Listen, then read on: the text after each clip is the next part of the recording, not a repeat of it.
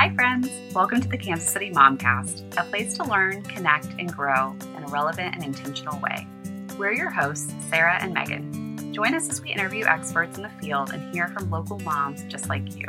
This is a podcast for Kansas City moms by Kansas City moms. We know that your time is precious, and we're grateful you've chosen to spend some of it with us. Thank you for being a part of the Kansas City Mom Collective community.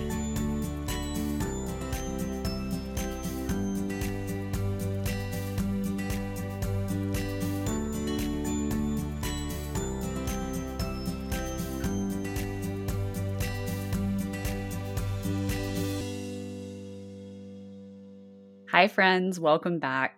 So, today we are talking about migraines.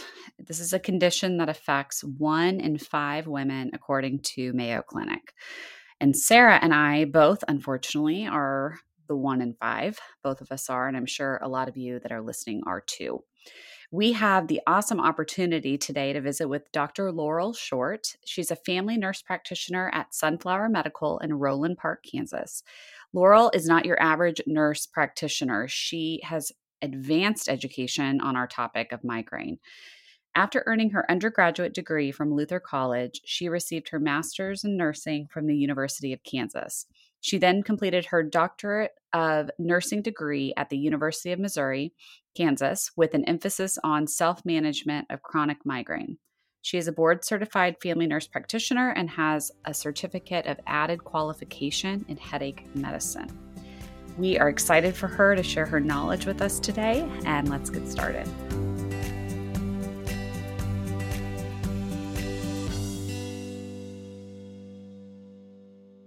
Hi, Laurel. Welcome. Hi, Megan. Thank you so much for having me today. Absolutely. We're we are thrilled to have you here. And we were just talking before we started recording that this is going to be the headache migraine support club today. Sarah and I, unfortunately, both are in that camp. And we know that there are probably many, many, many listeners that um, are in our club, our unfortunate little club too. So, um, kind of to get us started, who is affected by migraines and how many people experience this condition? And are there different types? So, three questions for you actually.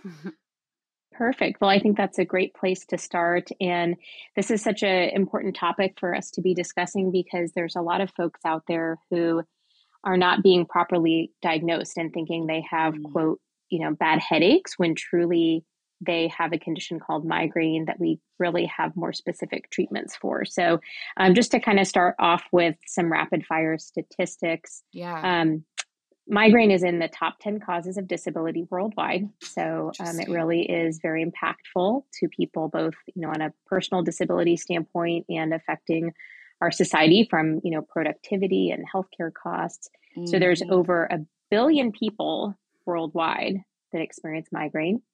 Um, it is much more common in women, so it's a ratio of three to one. So women are three times more likely to have migraine than men.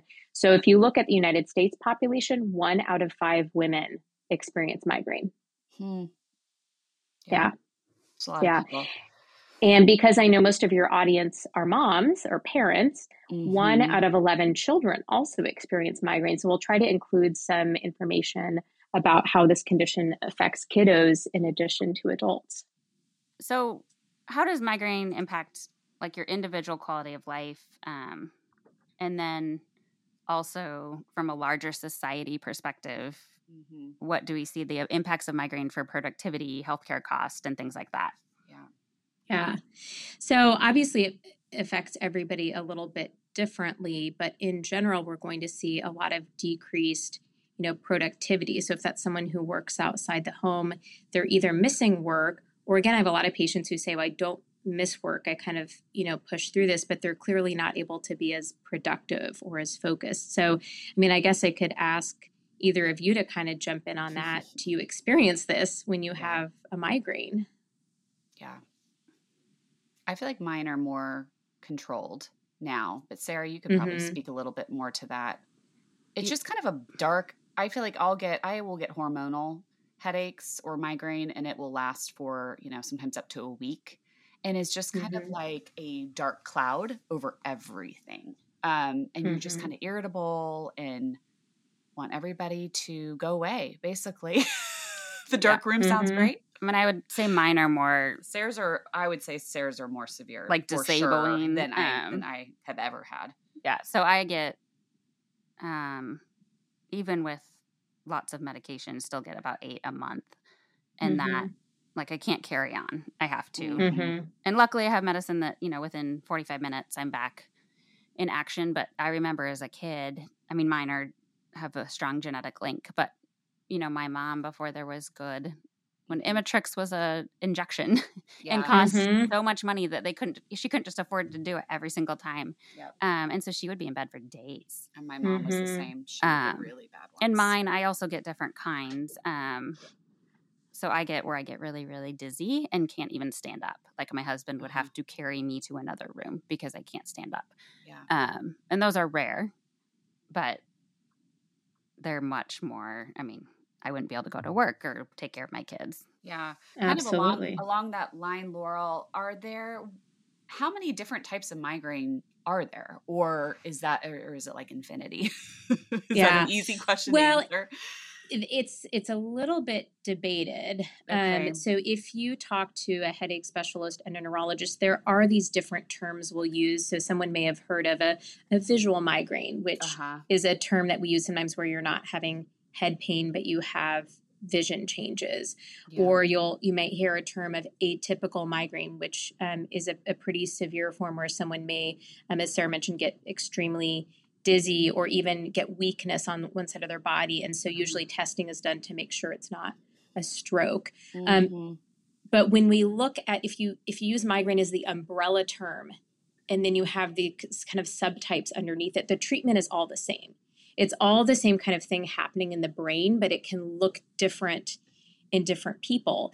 And one thing, again, because this is the KC Moms podcast, I wanted to mention is Mm. with children, we can sometimes see a condition called abdominal migraine. And so if a parent has migraine and they start observing a child having these episodes where they just kind of out of the blue get very nauseated and have some episodes of vomiting and then they're fine, that mm-hmm. can actually be migraine presenting in a child. And then as they get older, it can turn into what we think is more of a, a traditional migraine that adults experience. So, yes, there are kind of these subtypes, but it's all the same process in in the brain that's going on. Interesting. So, kind of along those lines, what what's the genetic component when it comes to migraines? It's like if you have them, are your kids for sure gonna, you know, that kind of thing. Mm-hmm. Because I think Sarah, you said your mom has them, you have them. My mom has them. I Mhm. have them. My son gets them. Yep, Sarah's son, her oldest, Mhm. has them. Yeah, there's there's a strong genetic link. So any chronic condition, we talk about um, risk factors that we can control and risk factors that we cannot control. And obviously, one of the biggest things we don't have control over is our genetics, right? So whether that's migraine or high blood pressure, et cetera. So if one parent has migraine, the child is about fifty percent likely to yeah. experience migraine, and then that can also be influenced by other environmental things, right? So um, you both probably can um, um, identify with like, oh, you know, I didn't get a good night of sleep, and I maybe was a little dehydrated yesterday, and those two things together make it more likely that I'm going to experience an episode. Like you kind of know what your triggers are, Totally. um, and so that's you know just something to keep in mind if if you're a parent who has migraine to, to be uh, kind of observing your your child and then if both parents experience migraine it goes up to 80% that the Wow. child may experience migraine so you know if i look at my family um, and this is one of the reasons i'm i'm personally passionate about this my father Mhm. has had migraines his whole life. So i grew up watching you know he was the primary breadwinner. My mom um, was an at-home parent. And so Mhm. he really I, I cannot remember a single time that he missed work. He always went to work um, but he would get just violently ill. He had a lot of food Mhm. triggers. And then there's three of us um, siblings and two of us my brother and i both experience migraine headaches and my sister does not um, and my mom does not have migraine Interesting. Um, so like kind of how I mentioned my mom, you know, having a totally different experience than I had. Mm-hmm. Um, same symptoms, same like journey of, you know, the time in our hormonal journey when it was the worst, but um, medications have changed a lot. And can you talk about you know, some of the newest medications and then um, how those differ from the past, and then maybe the balance of preventative um, medication versus abortive. Absolutely. And so, this is one of the reasons why I really want to highlight this topic. Um, in June is actually National Headache and Migraine Awareness Month. So, it's a great time to be um, hopefully improving awareness among individuals that we do have better treatments that were specifically tested, researched, and developed for the condition of migraine. Um, so I'd love to kind of spend a few minutes talking about that. Um, and in general, when when someone comes to healthcare provider, at least the way I think about it is at first I need to get a really good history. Um, as you kind of alluded to, we have medications that are more what we call rescue or abortive medications that you use mm-hmm. when you feel the headache coming on. And then we also have another bucket or category of medicines that are preventive. So something you either take every day or once a month or even every three months. And those are to mm-hmm. prevent the migraines from happening. And so someone who's listening might think, well, how do I know which type of medicine I need? And that's all based on how often you're having these episodes. So if you mm-hmm. have not discussed this with a healthcare provider or you're thinking you should, start keeping notes. You know, if you have a mm-hmm. paper calendar or you even want to just make a little chart um, there's tons of apps out there and just start keeping notes because, as you mentioned, Megan, this is not just the day of the headache, right? There's mm-hmm. the mm-hmm. first phase of the migraine that a lot of people aren't aware of. The medical term is prodrome, but the way you could think about it is your warning signs or those kind of first little symptoms of, hey, my neck is starting to get tight, or mm-hmm. I'm starting to feel tired, I'm yawning a lot. Um, and and that's when you want to start kind of the clock, if you will, on the migraine attack is when you're having those warning signs, or maybe that mild head pain has started, but it hasn't fully escalated. And then um, most people don't actually experience a true visual aura. Um, about about 30% of people will, where they have um, a fuzzy patch in their vision, or it might look like kind of zigzags around an oval shape that would be considered an aura, but most people don't actually have that. And then what we really think of classically as the migraine is that intense throbbing pain. That's when you want to go lay in the dark room. You don't want to talk to anybody. So that's kind of the peak phase. And then the final phase that I still want you to keep notes on is the medical term is postdrome, but most people call it the hangover, right? Mm-hmm. Have you guys mm-hmm. ever used that term with, mm-hmm. you know, I just, I'm in a fog. Maybe the mm-hmm. head pain is gone or it's almost gone, but I feel really yucky. I feel tired. And that can last a whole day. So you really want to keep notes on all of those things and make sure you tell your healthcare provider so that we can determine if you would benefit from both a preventive and a rescue medication. Yeah. And I feel like personal experience in the past, um, and I think moms are very um, guilty of this. It's like, oh, well, I, you know, I'll remember. Like, I'll remember it. Well, no, I I mm. never do. And so when there have been times where I have tracked and I've just printed off like a free calendar offline, I'm like a paper paper pencil person. Mm-hmm. And even just like putting a check mark on headache days. And then when the month's over, and this is before I was being, you know, I feel like effectively treated for these, I was like, oh my gosh, these are like all the time. And I mm-hmm. think that mm-hmm. with headache and migraine, it's a condition, a chronic condition where it can just become part of your normal life and you don't even realize it's kind of like when you're sick it's like when you, you're sick you're like oh my gosh i'm mm-hmm. i'm never going to take for granted feeling well and then it's the same thing with headache even if you have a dull headache it's like the days where you feel good you feel like a million bucks because you don't realize that those days are so infrequent um, so i think the idea like you said of tracking is so important so that when you do see your provider um, you have an accurate picture rather than like oh i get them all the time or oh mm-hmm. i don't think they're mm-hmm. as bad as i think they are well they you know they may be pretty severe mm-hmm. absolutely so. and and you totally hit the nail on the head i think uh, most people i saw this with my dad i see this with patients and um, they just tend to be very stoic about their migraines because yeah on the on the kind of more what I would call green days, like the mild headache days. Yep. Like, well, it's it's not a red day, so yes. I'm, I'm, not yes. going to count that. But I tell patients, I want to know about all the days because I want you to have crystal clear days. Yeah. So um, if you're having them a lot, sometimes it's easier to turn the question around. How many days per month are you truly crystal clear? Yeah. And if that's, you know, if that's 10 days or less, then, you know, you really have, we have room to go on that, but that's not mm-hmm. what I want mm-hmm. your normal to be. I don't want your normal to be having a headache every day. Um, and so we actually use uh, different terms in the um, kind of the, medical world of episodic migraine mm-hmm. and chronic migraine. And chronic doesn't necessarily mean you've had them your whole life. When we use it from a diagnosis standpoint, it means that more than half the month you have some sort of headache. So you're not laying in a dark room every day. But if you're having headache and or neck pain and any of those symptoms more than 15 days a month, we want to make sure we use the right term so that we can choose the right treatment as Sarah was was asking about. So you might mm-hmm. hear those terms if you're, you know, reading or talking to your healthcare provider of episodic migraine and chronic migraine.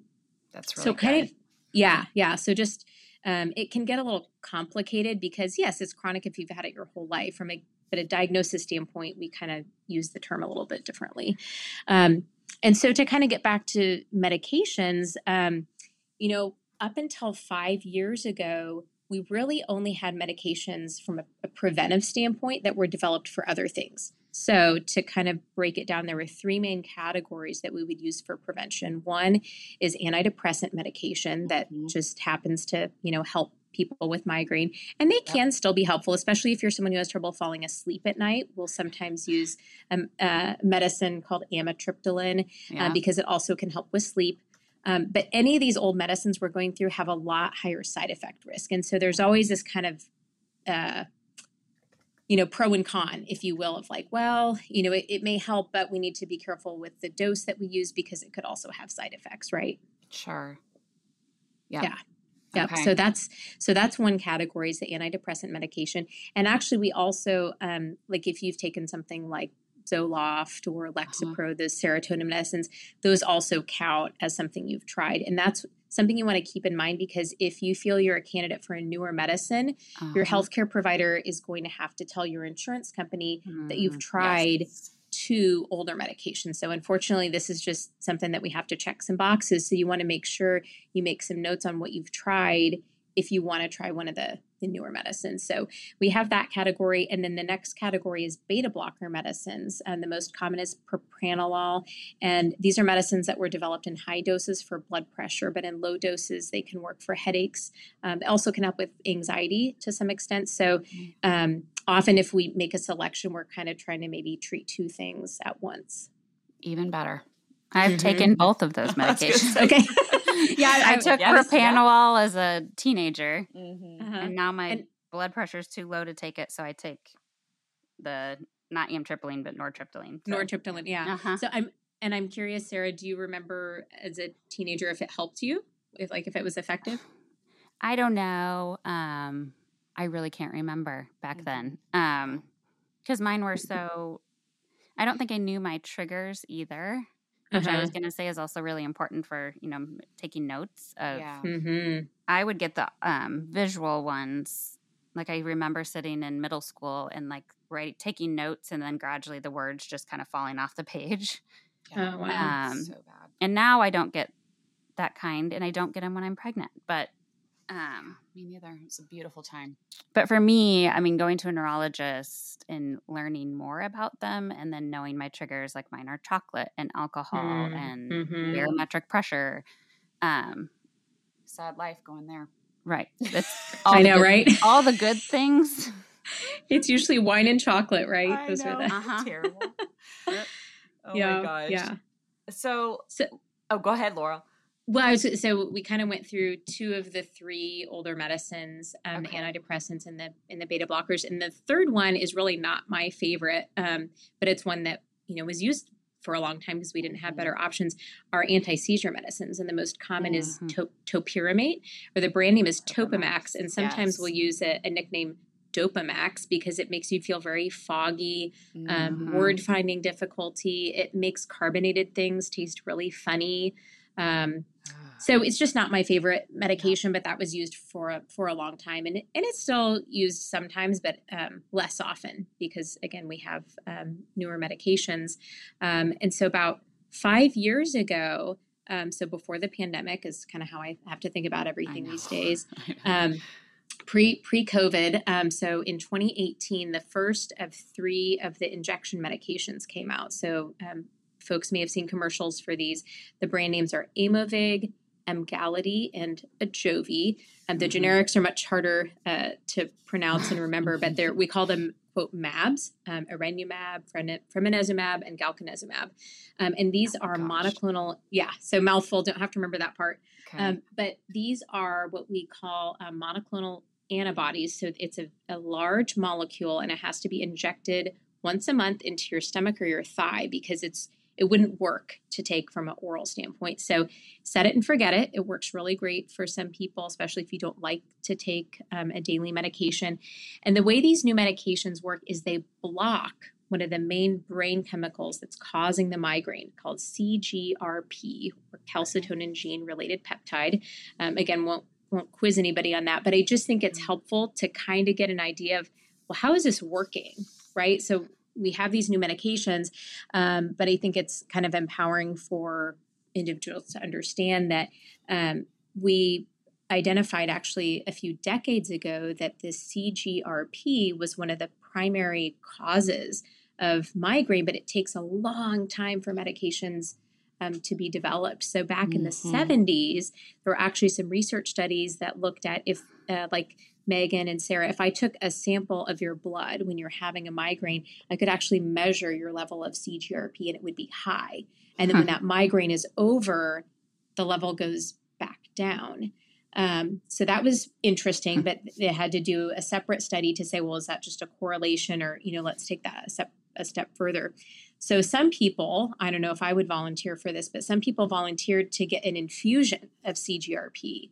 And if you're Oh. someone who gets migraines, yeah, so they'd hook you up to an IV. I hope they got paid a lot of money. Whew. Yeah, exactly. So basically, volunteering to see if you'd get a migraine from this. Um, and the answer was yes. So if we give you CGRP and you're someone who is a quote migrainer or someone who gets migraine, then we can elicit a migraine attack um, by giving you CGRP. Interesting. So these newer, okay, you said they're called MAG. Is it MAG or MAB? Oh, sorry, M A B is in boy. MAB. MAB. MAB. Yep. Okay. So Yep. for those newer injection, and those are all injectable. Mm-hmm. Would all three of those, if you were somebody who is looking into um, a treatment plan, all three of those, would you have had to have already tried XYZ to be eligible? Yes, Since it I'm, is a newer drug. Yeah, no, I can't say a 100%. Like, for example, TRICARE does not usually require us to document. Um, and every plan is a little different. Sure. But a good, a good rule of thumb is most plans want to see that you've tried two older generic medications before Okay. they are going to approve um, one of the newer medications. So, and of the three injectables, all the clinical data is very, very similar. So I can't say, oh, one is going to work better than the other. And unfortunately, we do sometimes have to look at the insurance and say, well, does your insurance have a preference for, Mm, you know, Emgality over the other two? Or so there's three: there Aimovig, Ajovy, and Emgality. And and personally, as a you know headache specialist, mhm. healthcare provider, I think they all work really well. So we just kind of have to talk to each patient. And um, the way I describe it is, hey, now we have a menu, so we can go over the menu together and decide as a team, you know, which which of these is going to be be best for you. Okay, So- great. That hmm yeah, that leads perfectly into so you you've talked about um, that treating migraine. The best approach is like a toolkit approach. hmm So, can you tell us a little bit about your website with that and how self management strategies can significantly benefit uh, migraine control? Absolutely. So, you know, I often say we could have the best medication in the world, but if we don't support that with, you know, healthy habits, then it's not going to work as well as it could, right? Sure. Um, and in addition to those injection medications, just so folks are aware, if they're like, oh, I don't know about an injection, or just so you know what all the options are, there's also a, a daily pill version that works very similar called Qulipta. Um, so just know that that is an option. Um, and then there are two rescue medicines that also block the CGRP called Nurtec and Ubrelvy. You may have seen Serena Williams doing commercials for the Ubrelvy one because um, she's kind of a, a famous person with migraine. So I just want you to know that we have these options both for preventive and for rescue. And so if you're someone who has a migraine, all you have to do is simply bring this up to your healthcare provider and say, hey, do you think I'm a candidate for one of these newer medications or I'm interested? And if you're someone who has chronic migraine, so more than 15 days per month, you may also be a really good candidate for Botox for chronic mm-hmm. migraine, which mm-hmm. is done every three months. Um, and that can be done with a specialist provider or some primary care providers like myself do that treatment. So, again, we have all these really great um, options that are FDA approved for migraine. And then on your side, so what you can do as the individual from a self management standpoint is, as Sarah mentioned, you know, start keeping notes about what your triggers might be. We can't you know avoid everything i just came back from colorado where i'm in this nice dry you know environment and we just got back last night and it woke up this morning with a headache you know yeah. maybe it was just from the travel maybe it's from the pressure change who knows but um, you know fortunately i have um, you know, one of the newer rescue medicines. And so I'm able to take that and it usually uh, works, you know, pretty quickly. So I can mm-hmm. get on mm-hmm. about my day. Uh, but I also know that if I don't stay on a sleep schedule and I don't stay well hydrated or mm-hmm. I go too mm-hmm. long without eating and my blood sugar gets low, those are all things that we are in control of, right? And so um, if you know your kid has a soccer tournament this week and it's going to be super hot outside, what are some strategies that you can think of ahead of time to you know keep your body mm-hmm. temperature down a little bit pack snacks so your blood sugar isn't getting low um, just control what we can control and by keeping um, some notes and you know kind of looking at are there some out of my stress bucket we can't hand you know we can't manage all stress the same way but maybe there are some things you could take off your plate to lower your stress level um, because obviously that's I know, or as oh, moms, yeah. like we're always juggling a lot of balls, right? Um, caffeine is not the enemy. So sometimes patients will ask me if they need to stop caffeine. No, you don't. Um, but there is a threshold for most people of about 200 milligrams a day. Mm-hmm. Um, so it mm-hmm. depends what you like to get from Starbucks. But if you can kind of one cup of coffee at home, if it's like a normal coffee size, not a 16 ounce, um, would be about 100 to 150 milligrams. So it doesn't really take that much coffee or other things with caffeine to get you to 200 milligrams a day. Okay, yeah, that's really helpful. I saw this um, reel that was going around Instagram, and it was, I'm going to butcher it, but it was like every husband or significant other when the wife says that they have a headache, and it's like uh-huh. the husband's like, "Have you drink water?" or like, "Try drinking water." Uh-huh. And I was uh-huh. laughing because I swear, anytime I say I have a headache, my husband's like, well, you got to drink more water. I'm like, yeah, okay. Although I, I tell my child who has a migraine, I'm like, well, how much drink water? water. I know, or my kids too. I'm like, you guys need to be I hydrated. Know. I do think I a big game changer for me, like when you said kind of being prepared, was I carry. Um, so my son, who's 11, has a cocktail that he does. Mm-hmm. Um, so it's three pills, and then I have Actually, mine's kind of a cocktail too. Now that I think about it, um, but I have Ziploc bags, and I just keep yep. those in my bag always mm-hmm. because most migraine like rescue meds work if you take them early and you know exactly. when you first feel those symptoms mm-hmm. and so mm-hmm. just as a mom being prepared if i have both his meds and my meds so that if we're out it doesn't ruin it because if we're in the middle of something we don't have you know our drugs it's like panicking because yeah, you know how absolutely bad it's Ab- going to get if I can't take that right away. Yes. Absolutely. And there's no you're not going to be able to predict if it's going to happen at home versus no. when you're out. And if you think about common headache and migraine triggers, it probably is more likely that it's going to happen when you're at an outdoor event or when you're traveling and you're kind of off your schedule, um, et cetera. So absolutely think Ziploc baggies, or I have like one of those tiny little makeup, you know, toiletry things that I keep in my uh, backpack. That way, I can move it back and forth if it's you know a work day or a a travel day, um, things like that. And so um, there's lots of other kind of ideas and strategies on my toolkit website. That's what I did for my doctoral project was I created this. It's just totally open access and it's all focused on patient education. Um, it's called Your Migraine Toolkit.com. So hopefully yes, we can will, link that yes, in the show notes. Totally link to that. Perfect. And so when you go to the website at the it's all kind of on one page. You don't have to click around.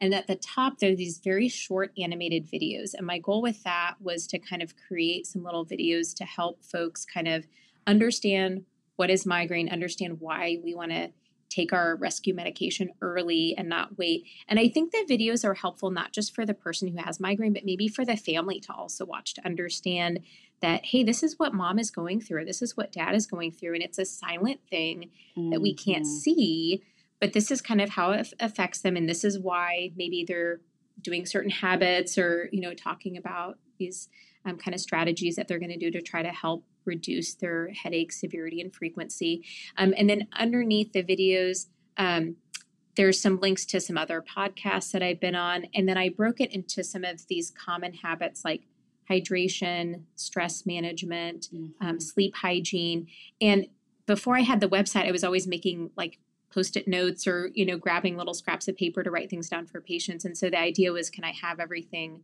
That's kind of so in great. one place yeah yes.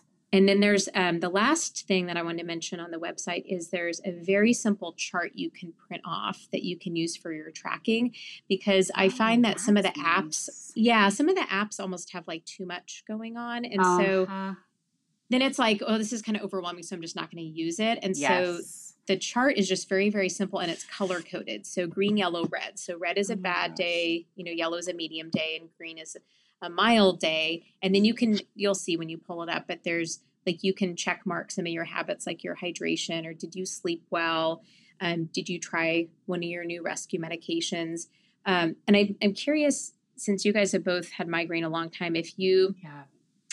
kind of have this challenge of you know when to take a rescue medicine. And the reason I bring that up is the, the newer medications, I hope people don't hesitate as much because yes. the older, you know, the older medicines, we worried about, about rebound effect, right? So if uh-huh. you took uh-huh. your Imitrex, you know, three days in a row, you could get a rebound after that. It's kind of like a caffeine withdrawal, or it was expensive, like yes. Sarah said. So you're sitting yes. there going, "Well, th- this is a twenty dollar pill. Is it really worth yes. taking?"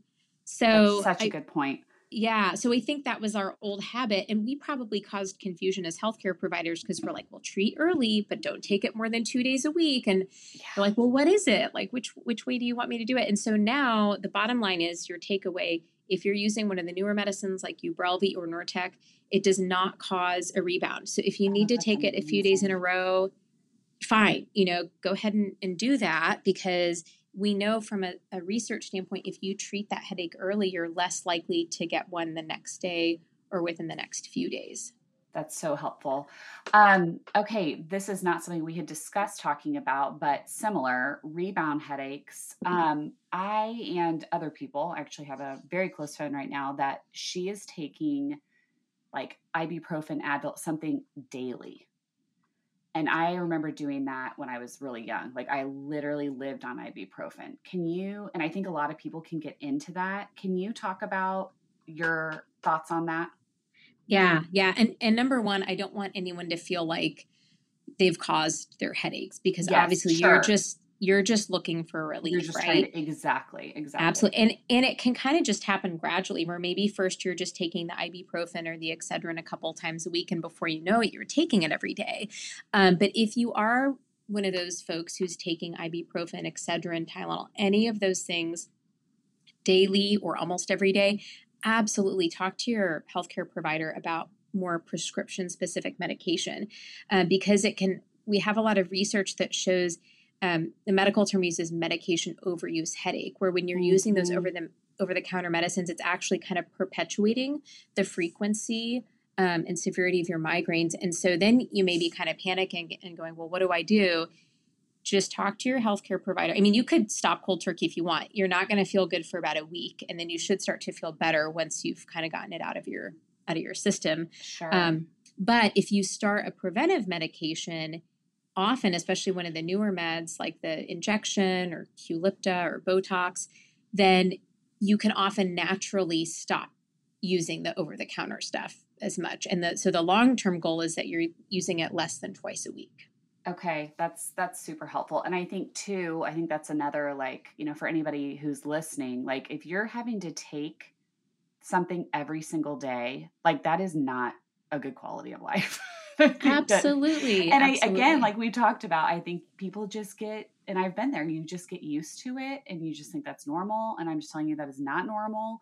And you deserve to feel better than that every single day. So, anyways, so Laurel, kind of wrapping up with our last question. If, if one of our listeners is listening and they've been suffering from chronic headache or migraine, where should he or she start in seeking out some relief? Absolutely. I think that's a great way to wrap up. Um, well, over 70% of people with headache and migraine are treated in the primary care setting. So that's okay. a great place to start is with your primary care provider, your family practice specialist. Um, and I really believe that the newer medications, you know, that should be their their you know biggest place of use is in sure. is in primary care. Um, obviously, we have neurologists and headache specialists available, but there's so many millions of people with migraine. We don't have enough neurologists to see everybody, and this is such a common condition. There's no reason why you know it can't be treated in the in the primary care setting. Um, so I would start there, and if for some reason they don't feel like they can treat it, then they can refer you to a headache specialist or neurologist. But often you can start some of those first line things with your your primary care um, family practice provider, and and then kind of go from there. But I would go in with notes, like take notes yes. ahead of time. And because I always argue when I'm teaching to other nurse practitioners and healthcare providers, if your mm-hmm. patient, you know, your client brings this up to you, it's impacting their quality of life. Absolutely. And most like, you know, most likely it's migraine. If it's someone who gets an occasional dehydration headache, they are not going to take the time to bring it up. Yes. In a clinic visit. Yes. Um, so just, you know, don't be shy about emphasizing how it's affecting you. How is yeah. this impacting your quality of life? You know, how is it? I've had patients tell me they push through during the workday and then they have nothing left to really enjoy their kids in the evening. Yeah. And it just it can be very emotional to talk about this, but yeah. um, it's it's important. So I would just make some notes ahead of time, really talk about how it affects your life, and then um, ask you know what your options are. That's great, Laurel. Thank you so much. This was phenomenal. Um, we will link to um, your your website because I think that is such a great tool, no pun intended, with the toolbox kit, um, and your contact information if you're okay with people reaching out to you. Um, absolutely, absolutely. Questions or um, anything. So thank you seriously so much, and for all the work you've done, like in this field, um, because I feel like there are a lot of practitioners that just don't know a lot about headaches um, or have minimal knowledge. And so I think the more people we have like you that have more education surrounding it, just the better quality of life people like Sarah and I will have, and yourself. Well, thank you so much. Thank you, Sarah and Megan, both for having Absolutely. me on the podcast. Thank and, you so much. Yeah. Take care. Thanks.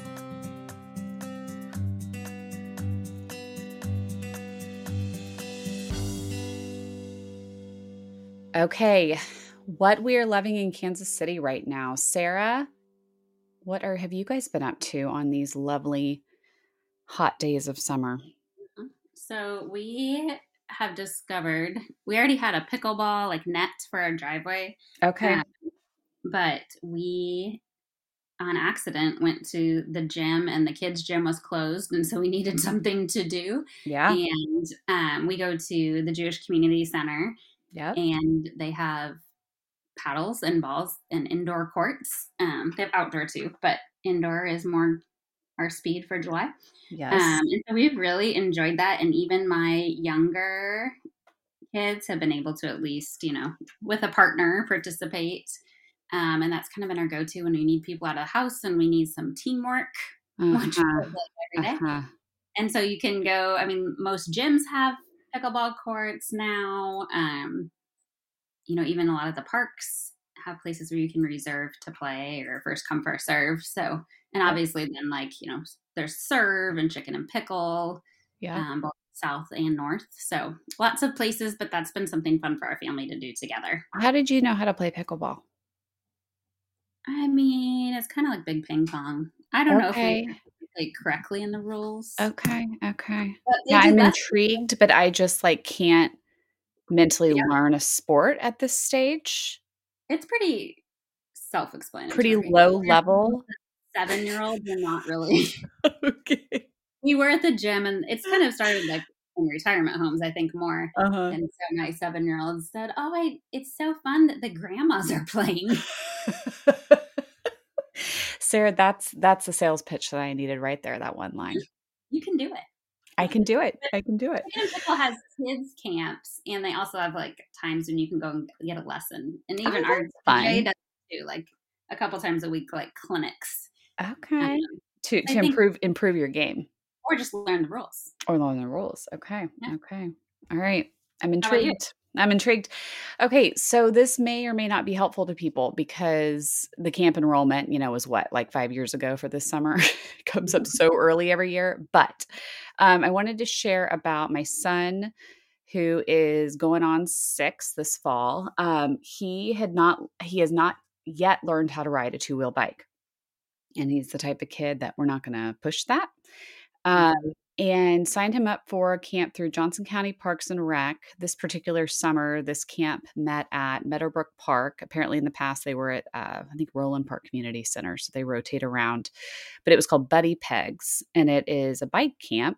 Um, and he was invited. So don't think I'm some like super proactive parent that came up with this idea. He was invited with by a friend to do this.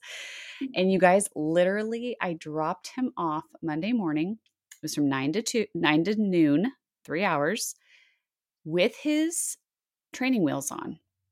And I picked him up at 12 o'clock. I walked up to the little shelter, and there he is doing laps with just two wheels. Hmm.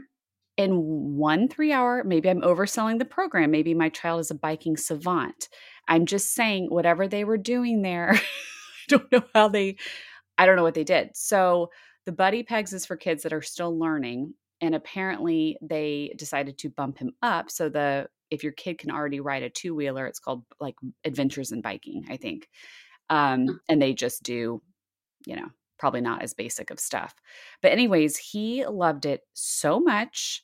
Um, some of the stuff they worked on, I was like, wow. Um, one day they worked on biking downhill.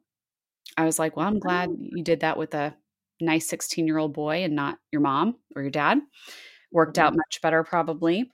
Um, but they just, I don't know. It was great. Like, I cannot say enough good things about the camp, and he wants to go back next summer. So put that on your docket. Do you ask something? They have classes year round too. Oh, no clubs, way. School clubs, like for elementary kids, to um, at different parks in Kansas City. Okay. And it's, what's it called? I'll link Buddy to pegs. it. Buddy pegs. Yeah. There's and learn to pedal classes and then they have summer camp, but so all year round. Oh my gosh. Okay. Well, now my suggestion all of a sudden is relevant. So thank you for that. and they have birthday parties. So okay. Oh, that could be fun too. Yeah. Oh my gosh. Okay. Well, we've got lots of ideas for you people. So enroll your child and go play pickleball. Yes. Mm-hmm. All right. Thank you guys for being here. We'll see you next time. Bye. Bye.